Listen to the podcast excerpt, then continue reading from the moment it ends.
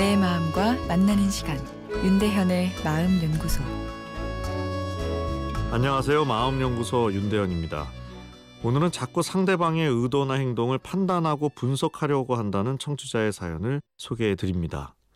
심리에 관심이 많은 마음 연구소 애청자입니다.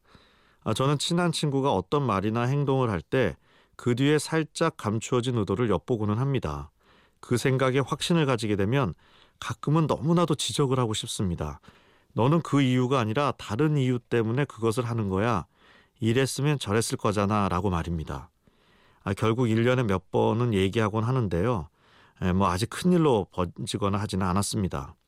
친구의 입장에서는 자신의 말을 그대로 인정하지 않는 저에게 서운해 할 수도 있겠죠. 에, 오만함이라고 경계하면서도 동시에 상대방의 행동을 자꾸 분석하게 됩니다. 아마도 마음연구소 애청자분이라면 정도의 차이만 있지 사람의 심리에 대해서 관심이 있지 않을까 싶습니다. 심리 이론도 공부하고 아, 그리고 사람들을 잘 관찰하다 보면 어떤 사람이 보인 행동의 내면의 동기들이 살며시 보이기 시작합니다. 예를 들어 가수 오디션 프로그램에서 함께 온 동료 참가자를 물리치고 다음 단계로 올라간 참여자가 눈물을 흘립니다. 그런데 이긴 기쁨의 눈물이 아니라 너무나 슬프게 옵니다. 아, 사회자는 동료를 이긴 것이 미안하고 이제 함께하지 못하는 것이 섭섭해서 우는 것이냐고 묻습니다. 일반적인 해석이죠. 아, 그러나 조금 더 내면을 들여다보면 그 울음은 복잡한 심경을 숨기는 일종의 방어 전략이라고 볼 수 있습니다.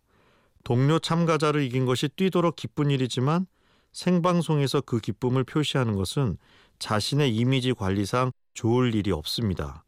물론 함께한 동료를 이긴 것에 대해 미안한 마음도 어느 정도 있습니다. 그런 감정이 뒤섞여 무의식적으로 눈물이 나오는 것이죠. 슬퍼도 눈물이 나오지만 여러 감정이 뒤엉켜 있어서 자신이 어떤 감정 표현을 할지 혼돈스러울 때 울음은 내 감정을 숨기는 좋은 방어막이 됩니다. 거기에 울음은 보는 이로 하여금 공감도 불러일으킵니다. 그런데 이런 식으로 심리에 관심을 가지게 되면 어떤 사람의 행동에 대해 내면적 해석이 가능해집니다. 아, 이런 심리적 해석은 상대방을 더 이해하는 데도 도움이 되고 또 정보가 늘어난 만큼 상대방도 잘 배려해 줄 수 있습니다. 그런데 오늘 사연을 보내신 청취자처럼 내가 느끼는 심리적 해석을 상대방에게 말로 해주는 것이 어떨지는 고민을 좀 해봐야 하는데요. 내일 이어서 말씀드리겠습니다.